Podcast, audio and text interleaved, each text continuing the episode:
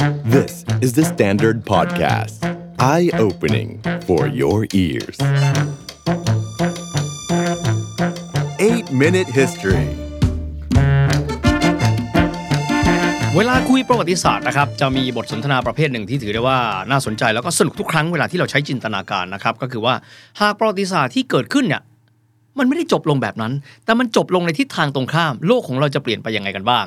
เช่น หลายคนจะถามถ้าเกิดว่าสหรัฐอเมริกาไม่กระโดดลงมาช่วยฝ่ายสัมพันธมิตร อังกฤษฝรั่งเศสรัสเซียแล้วเนี่ย แล้วกลายเป็นว่าฝ่ายนาซีเยอรมัน ชนะสงครามโลกแล้ว มันจะเกิดอะไรขึ้น มันก็สนุกดีนะครับ เวลาที่เราศึกษาประวัติศาสตร์ในเชิงของการตั้งสมมติฐาน ว่าถ้าไม่เป็นแบบนี้เป็นอีกแบบหนึ่งจะเป็นยังไงนะครับแต่ว่าเราลองมาดูอีกหนึ่งเหตุการณ์ ซึ่งถือได้ว่าเป็นจุดพลิกผันที่มีความสำคัญต่อจีนนะครับ ว่าถ้าเกิดว่ามันไม่จบลงแบบที่มันเป็น แต่มันจบลงในทางตรงกันข้ามแล้ว จีนจะเปลี่ยนแปลงไปขนาดไหน และเหตุการณ์ที่ผมพูดถึงนะครับ ก็คือเหตุการณ์การปราบปรามผู้ชุมนุมเรียกร้องประชาธิปไตย ที่จัตุรัสเทียนอันเหมินในปี 1989 บางคนเรียกเหตุการณ์นี้นะครับว่าลิ่วซือซื่อเจี้ยน ก็คือเหตุการณ์ของวันที่ 4 เดือน 6 บางคนเรียกแบบนี้ครับลิ่วซือชิงฉัง คือการเคลียร์พื้นที่ ในวันที่ 4 เดือน 6 บางคนเรียกน่ากลัวมากครับ เรียกว่าลิ่วซือถูซาหรือว่าการสังหารหมู่วันที่ 4 เดือน 6 ครับ จินตนาการว่าการจบลงในครั้งนั้นจบลงด้วยการที่ภาครัฐของพรรคคอมมิวนิสต์จีนนั้น สามารถที่จะควบคุมสถานการณ์ได้ และไม่ได้มีท่าทีในการที่จะนำเอาข้อเรียกร้องของนักศึกษาผู้ประท้วงในเวลานั้นนำไปปฏิบัติใช้ แต่ถ้าลองคิดกลับกันครับ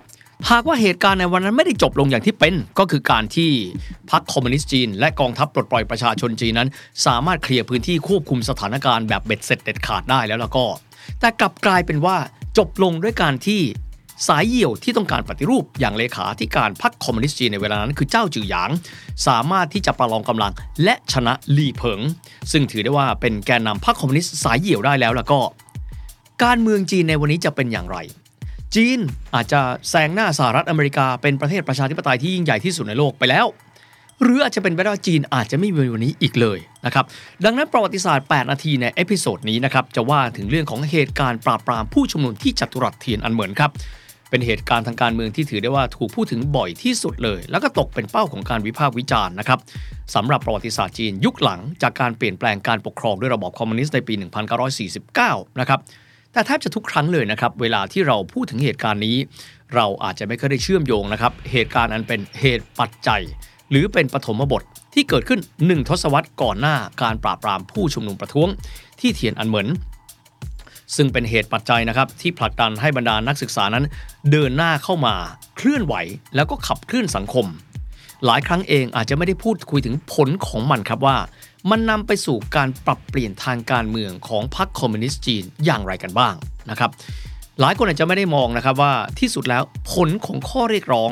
ของบรรดาผู้ชุมนุมประท้วงซึ่งส่วนใหญ่เป็นนักศึกษานี้นะ่ะมันถูกนำมาเป็นส่วนหนึ่งของการพัฒนาเศรษฐกิจจีนในปัจจุบัน ที่เปิดโอกาสครับ ให้คนทั่ว ๆ ไป ให้คนที่มีขนาดทางเศรษฐกิจเล็ก หรือที่เรียกกันว่าเสี่ยวคังเซี่ยหุยเข้ามามีบทบาทในการพัฒนาพลิกฟื้นจีน จนกระทั่งวันนี้จีนเป็นประเทศที่มีขนาดเศรษฐกิจใหญ่ที่สุดอันดับที่ 2 ของโลกในเวลานี้ครับหลายคนอาจจะได้ยินกันนะครับว่าจุดชนวนนะครับของการชุมนุมประท้วงในครั้งนั้น เกิดขึ้นที่จีน ในยุคที่อยู่ภายใต้การนำของผู้นำสูงสุดรุ่นที่ 2 ก็คือท่านเติ้งเสี่ยวผิง จุดชนวนของการชุมนุมประท้วงในครั้งนั้น ก็คือการถึงแก่อสัญญกรรมนะครับ ของท่านหูเย่าปัง ซึ่งเป็นแกนนำพรรคคอมมิวนิสต์จีนสายปฏิรูป รวมถึงเรื่องของการประทะกันของแนวความคิดสายพิราบ อย่างเลขาธิการพรรคเจ้าจือหยาง นายกรัฐมนตรีสายเหี่ยวอย่างหลี่เผิง ต่อด้วยการขึ้นครองอำนาจของเลขาธิการของพรรคคอมมิวนิสต์แห่งมหานครเซี่ยงไฮ้ซึ่งต่อมากลายเป็นผู้นำสูงสุดรุ่นที่ 3 ของจีนที่มีชื่อว่าเจียงเสอหมิน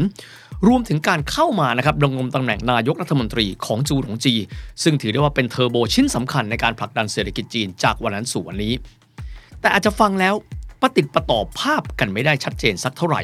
วันนี้ครับ เราจึงจะมาไล่เลียงกันเรื่องของประวัติศาสตร์เทียนอันเหมินแต่ก่อนที่เราจะนำไปสู่เรื่องของการไล่เลียงเหตุการณ์นะครับ ตั้งแต่สิ่งที่เป็นเหตุปัจจัย ตัวเหตุการณ์เอง ผลกระทบหลังจากนั้นนะครับ อยากจะพูดคุยถึงประวัติศาสตร์จีน ตั้งแต่การเปลี่ยนแปลงการปกครอง 1949 ด้วยคำภาษาจีนอยู่ 3คำด้วยกันครับคำแรกคือคำว่าจั่นฉีไหล หมายถึงการลุกขึ้นมา หลังจากการที่จีนนั้นอ่อนแอ และต้องลงลุ่มไปไม่เป็นท่าในช่วงก่อนปี 1949 ที่จีนเองครับเผชิญกับความผันผวนทางการเมือง สงครามกลางเมือง การลุกรานของญี่ปุ่นจวบจนการฟื้นตัวภายใต้พรรคคอมมิวนิสต์จีน หลังจากจั้นฉีหลายคือการตั้งตัวลุกขึ้นมาได้ คือคำว่าฟู่ฉีหลายครับ มีความหมายถึงการลุกขึ้นมามั่งคั่ง และร่ำรวย หมายถึงหลังจากที่จีนนั้นตั้งตัวได้จีนพัฒนาสังคมและเศรษฐกิจของเขา ปัจจุบันคนจีนก็มีคุณภาพชีวิต ถือได้ว่าไม่ด้อยกว่าชาติใดบนโลกใบนี้สำหรับยุคนั้นครับก็คือยุคที่จีนนั้น ลุกขึ้นมาจากความยากจน หลังจากที่มีการใช้เศรษฐกิจแบบวางแผนจากส่วนกลาง แบบสังคมนิยมคอมมิวนิสต์มาสู่สังคมที่มีการปฏิรูปเศรษฐกิจ ภายใต้การนำของผู้นำรุ่นที่ 2 คือติ้งเสี่ยวผิง หลังจากยุคที่คนจีนนั้น มีชีวิตความเป็นอยู่ที่ดีขึ้น ฟู่ฉีไหล ก็มาสู่ยุคปัจจุบันครับ ยุคที่เขาเรียกกันว่าเฉียงฉีไหล คือการที่จีนนั้นลุกขึ้นมาแข็งแกร่ง ไม่ให้ใครมารังแกจีนได้ ดังที่เราเห็นในปัจจุบัน ที่จีนเองเป็นมหาอำนาจอันดับที่ 2 ของโลก แต่อาจจะเผชิญกับสภาพที่ถูกชาติอื่นรังแกได้สำหรับเหตุการณ์ทีนอันเหมือนนะครับอยู่ในช่วงของฟู่ฉีไหล คือการลุกขึ้นมาของชาติจีนในการที่จะเป็นชาติที่มีพัฒนาการทางเศรษฐกิจ ยกระดับคุณภาพชีวิตของประชาชนให้ดีกว่าที่เคยเป็นอยู่ สำหรับประวัติศาสตร์จีนยุคใหม่เริ่มต้นในปี 1949 นะครับ ก็คือการสถาปนาสาธารณรัฐประชาชนจีนนะครับ โดยทางด้านของเหมาเจ๋อตุงเองต้องการที่จะพาจีนให้ก้าวไกลไปในยุคนั้น โดยได้มีการประกาศนโยบายที่เรียกกันว่า大跃进หรือว่าการก้าวกระโดดครั้งสำคัญ ถัดมาครับในปี 1966 นะครับ เริ่มมีการทำการทดลองก็คือการปฏิวัติวัฒนธรรมหรือว่า文化大革命ซึ่งสร้าง รอยบาดแผลนะครับให้กับคนจีนจำนวนมากมาย ก่อนที่เหมาเจ๋อตุงจะถึงแก่อสัญกรรมในอีก 10 ปีถัดมานะครับซึ่งทำให้กลุ่มที่เคยครองอำนาจเดิม และถูกเขี่ยออกไปในช่วงปฏิวัติวัฒนธรรม ซึ่งก็ทำให้เติ้งเสี่ยวผิงนั้นกลับเข้ามาครองอำนาจได้อีกครั้งหนึ่งในปี 1978 นั่นเองนะครับการกลับมาของเติ้งเสี่ยวผิงนะครับแน่นอนจะต้องทำให้สังคมจีน ซึ่งก่อนหน้านั้นแตกเป็นเสี่ยงเสี่ยงจากการปฏิวัติวัฒนธรรมหรือว่า文化大革命 กลับมาสู่สภาวะปกติให้เร็วที่สุดนะครับซึ่งในเวลานั้นได้มีการประกาศนะครับการฟื้นฟูสถานการณ์ของประเทศที่เขาเรียกกันว่า拨乱反正การฟื้นฟูสถานการณ์ให้กลับมาเป็นปกตินะครับในปี 1978 ครับเติ้งเสี่ยวผิงอดีตรองนายกรัฐมนตรีก้าวขึ้นมานะครับมาเป็นผู้นำสูงสุดของจีนในทางพฤตินัย เป็นที่น่าสังเกตมากนะครับว่าเติ้งเสี่ยวผิงนั้น ท่านไม่เคยดำรงตำแหน่งประธานาธิบดี ท่านไม่ใช่ประธานพรรคคอมมิวนิสต์จีน ท่านไม่ใช่เลขาธิการพรรคนะครับ ท่านไม่ใช่นายกรัฐมนตรี แต่มีตำแหน่งอย่างเป็นทางการเพียงแค่ตำแหน่งเดียวครับ ก็คือตำแหน่งประธานคณะกรรมการกลางทหารของจีน ซึ่งในทางปฏิบัติแล้วนะครับ ตัวท่านมีตำแหน่งที่เขาเรียกกันว่าซุยเก่าหลิงเต่าเหยินที่ฝรั่งเรียกกันว่า paramount leader เป็นที่น่าสังเกตนะครับว่าจีนในยุคนั้นมีการกระจายตำแหน่งอย่างเป็นทางการในระดับสูงออกไป แตกต่างจากยุคของประธานเหมาเจ๋อตุง ซึ่งเป็นศูนย์กลางอำนาจ รวบรวมอำนาจทุกอย่างอย่างเบ็ดเสร็จเอาไว้กับตัวท่าน ในยุคของเติ้งเสี่ยวผิงนะครับผู้ที่เป็นประธานาธิบดีของจีน มีชื่อว่าหยางซ่างคุน นายกรัฐมนตรีและเลขาธิการพรรคสองตำแหน่งควบกัน ได้แก่ ฮั่วกั๋วเฟิง และสิ่งที่น่าสนใจมากครับก็คือในปี 1980 และ 1982 ตามลำดับครับ แกนนำของพรรคคอมมิวนิสต์จีน ได้มีการแต่งตั้ง 2 บุคคลสำคัญ ซึ่งต่อมาจะมีบทบาทต่อเหตุการณ์เทียนอันเหมินครับ ท่านแรกครับ 1980 มีการตั้งจ้าวจื่อหยางขึ้นมาเป็นนายกรัฐมนตรีแทนนายฮั่วกั๋วเฟิงและในปี 1982 มีการตั้งหูเย่าปังครับ มาดำรงตำแหน่งเลขาธิการพรรคคอมมิวนิสต์ทั้งสองท่านครับ ท่านจ้าวจื่อหยาง และท่านหูเย่าปังนั้น เป็นเสมือนแขนซ้ายแขนขวาของเติ้งเสี่ยวผิง อยากให้โฟกัสทั้งสองชื่อนี้เอาไว้ให้ดีนะครับ จ้าวจื่อหยาง หูเย่าปัง สาเหตุหลักๆ ของการที่จีนมีการกระจายตำแหน่งความรับผิดชอบในบรรดาแกนนำพรรคคอมมิวนิสต์ครับ เพราะว่าในเวลานั้นเนี่ยกลุ่มผู้ที่ต่อต้านแก๊งสี่คนนะครับปฏิเสธแนวทางการบูชาตัวบุคคลในยุคเหมาเจ๋อตุง และมองว่าการรวบอำนาจทุกอย่างตำแหน่งต่างๆ เอาไว้ที่บุคคลคนเดียว มันนำไปสู่ความพินาศมากกว่าความเจริญ ถึงแม้ว่าเติ้งเสี่ยวผิงเองนะครับจะเป็นผู้นำสูงสุดหรือ paramount leader หรือว่าจ้อยเกาหลิงเต่าเหยินแต่ไม่ได้ปรากฏตัวบ่อยนะครับวิธีการบริหารของท่านจะแตกต่างไปจากยุคของเหมา คือการรับฟังความเห็นที่แตกต่าง จากบุคคลระดับนำแถวสองรองจากตัวเอง ถือว่ามีการกระจายความรับผิดชอบออกไปจากตัวเองเนี่ยระดับหนึ่ง ภายใต้ผู้นำรุ่นที่2นะครับหลายท่านอาจจะเคยได้ยินวลีนี้ เป็นวลีที่โด่งดังมาก ไม่ว่าจะเป็นแมวสีดำหรือสีขาว ถ้าจับหนูตัวใหญ่ ๆ ได้ ก็เป็นอันว่าใช้ได้นะครับผู้กวานเฮเมาไปเมาเนื้อจัวต่อเหลาสู่นัดซิวซื่อเห่าเมาคำนี้จริง ๆ แล้วถูกเขียนเอาไว้นะครับในสันนิพนธ์หรือบทความของท่านในทศวรรษ 1960 และท่านก็ยังคงยืนยันนโยบายนี้มาโดยตลอดเลยนะครับมีความหมายว่าท่านต้องการเดินหน้าพัฒนาคุณภาพชีวิตของคนจีน ไม่ว่าจะเป็นอุดมการณ์ใดก็ตาม ดังนั้นครับการก้าวเข้ามาสู่ตำแหน่งท่านในปี 1978 ครับจึงนำไปสู่การปฏิรูปเศรษฐกิจขนาดใหญ่เลย เดินหน้าจีนเข้าสู่เศรษฐกิจแบบตลาด ระบบคอมมูนถูกยกเลิกไป ประชาชนเองเริ่มต้นเป็นเจ้าของทรัพย์สินส่วนบุคคลได้แล้ว การลงทุนจากต่างชาติ โดยเฉพาะเขตเศรษฐกิจเสรีทางตอนใต้ เริ่มหลั่งไหลเข้ามาครับ โดยเฉพาะยิ่งเลยเซินเจิ้นที่มีนักลงทุนฮ่องกงเนี่ยตบเท้าเข้ามาสร้างเมืองใหม่ มีการขยายเขตเมืองใหม่เพื่อลดปริมาณชนบทด้วย ในแง่รวมแล้วในเวลานั้นครับทศวรรษที่ 80 เป็นต้นมา ทุกอย่างกำลังจะเริ่มต้นดีขึ้น แน่นอนครับการเปลี่ยนแปลงย่อมทำให้เกิดปัญหาบางประการ เศรษฐกิจของจีนในช่วงเวลาดังกล่าวทศวรรษ 80 ครับ ราคาสินค้าเนี่ยไม่ถูกควบคุมเหมือนเดิมแล้วนะครับ แต่ถูกปรับไปตามกลไกตลาด ดังนั้นจึงเกิดเรื่องของเงินเฟ้อ คนที่เริ่มต้นมีรายได้มากขึ้น บางคนก็ใช้เงินมากขึ้น ในการเข้าไปกักตุนสินค้า และขายต่อในราคาที่สูงขึ้น ก็เป็นโมเดลทางธุรกิจนะครับที่เปิดให้ทำได้ในช่วงเวลาแบบนั้น ค่าครองชีพ ราคาสินค้าพื้นฐานในช่วงเวลานั้นนะครับ โดยเฉพาะถ้าตัวตั้งต้นปี 86-87 ปรับตัวสูงขึ้นประมาณ 30%เลย นักศึกษาครับแต่เดิมจบออกมาเคยมีงานทำในกิจการของรัฐ หรือว่าคอมมูนแต่ว่าหลังจากที่มีการเปลี่ยนแปลงทิศทางประเทศไปแล้ว ทีนี้ต้องเข้าไปแข่งขันครับ ปัญหาที่เกิดคือ สังคมเอเชียครับ บางทีอาจจะมีเรื่องเส้นสาย ใครมีเส้นรู้จักข้าราชการ สมาชิกพรรคก็สามารถได้งานก่อน คนเก่งๆหลายคนก็อาจจะไม่ได้มีโอกาสในเวลานั้นที่จะได้ทำงาน ทีนี้จะกลับไปหางานทำแบบระบบคอมมูนแบบคอมมิวนิสต์เดิม ก็ไม่มีอีกต่อไปแล้ว เพราะมันหายไปแล้ว ในเวลานั้นครับระบบเศรษฐกิจเปลี่ยนแปลงไปก็จริง แต่ว่าเรื่องของกฎระเบียบเองอาจจะพัฒนาไม่เท่าทันระบบเศรษฐกิจที่เปิดไป เรื่องของกฎระเบียบยังคงอยู่ในมือของข้าราชการ สมาชิกพรรคซึ่งแน่นอนเกี่ยวข้องกันกับเรื่องของการช่อฉนและคอร์รัปชันด้วย ด้านหนึ่งครับมันคือการเริ่มต้นการวางรากฐานเศรษฐกิจรูปแบบใหม่ที่ค่อยๆตั้งไข่ในปี 1978 เป็นต้นมา แต่ว่าครับความคาดหวังของประชาชน โดยเฉพาะอย่างยิ่งเลยนะครับ นักศึกษาจบใหม่ ในเมืองใหญ่ ๆ มีความคาดหวังกับชีวิตใหม่ ความคาดหวังพวกเขานั้นไปไกลเกินกว่าความเป็นจริง ไม่รู้เท่าไหร่แล้วถามว่าบรรดาแกนนำพักครับตระหนักถึงปัญหาเหล่านี้หรือเปล่า ก็คงเหมือนกับทุกสังคมแหละครับ ที่มีคนเห็นแตกต่างกัน มีทั้งสายที่เชื่อว่าพวกเราเพิ่งเริ่มต้นวางไข่ทางเศรษฐกิจ เราต้องใช้เวลาการเปลี่ยนแปลงทางการเมือง ให้เสรีภาพทางการเมืองในเวลานั้น คงไม่ใช่คำตอบขณะเดียวกันผู้นำบางท่านก็เห็นต่างครับ มองว่า ถ้ามีการปฏิรูปการเมือง การแก้ไขปัญหาคอร์รัปชันการอนุญาตให้ประชาชนมีสิทธิเสรีภาพในการแสดงออก ก็น่าจะทำให้เศรษฐกิจนั้นเดินหน้าได้รวดเร็ว แก้ไขปัญหาคอร์รัปชันได้ดีขึ้น เศรษฐกิจก็น่าจะดีขึ้นควบคู่ไปด้วย จินตนาการนะครับว่าในยุคนั้นเนี่ยโลกเรายังไม่มีอินเทอร์เน็ต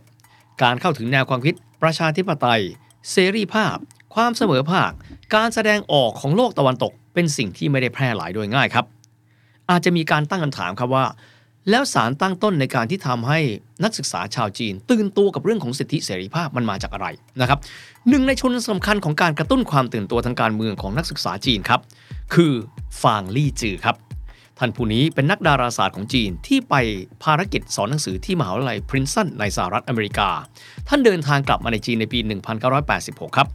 นอกจากตัวท่านจะเดินสายบรรยายเรื่องของดาราศาสตร์ ท่านยังได้พูดเรื่องของความสำคัญของประชาธิปไตย เสรีภาพในการใช้ชีวิต เสรีภาพในการแสดงความคิดเห็น ความเสมอภาคอันเป็นรากฐานที่มั่นคงของโลกตะวันตก ให้บรรดานักศึกษาในหลายสถาบัน ที่กระจายออกไปในวงกว้างมากขึ้น จนกลายเป็นเชื้อเป็นสารตั้งต้นของการเรียกร้องประชาธิปไตยในจีน ในกรอบเวลาของทศวรรษที่ 80 มองกรอบเวลาปี 86 ครับคำนวณดีๆ คือ 8 ปีเท่านั้นเองหลังจากการก้าวเข้ามาสู่อำนาจของเติ้งเสี่ยวผิง หรือจุดเริ่มต้นของการปฏิรูปเศรษฐกิจจีน ถือได้ว่าการเริ่มต้นใหม่ยังไม่ถึง 10 ปีเลย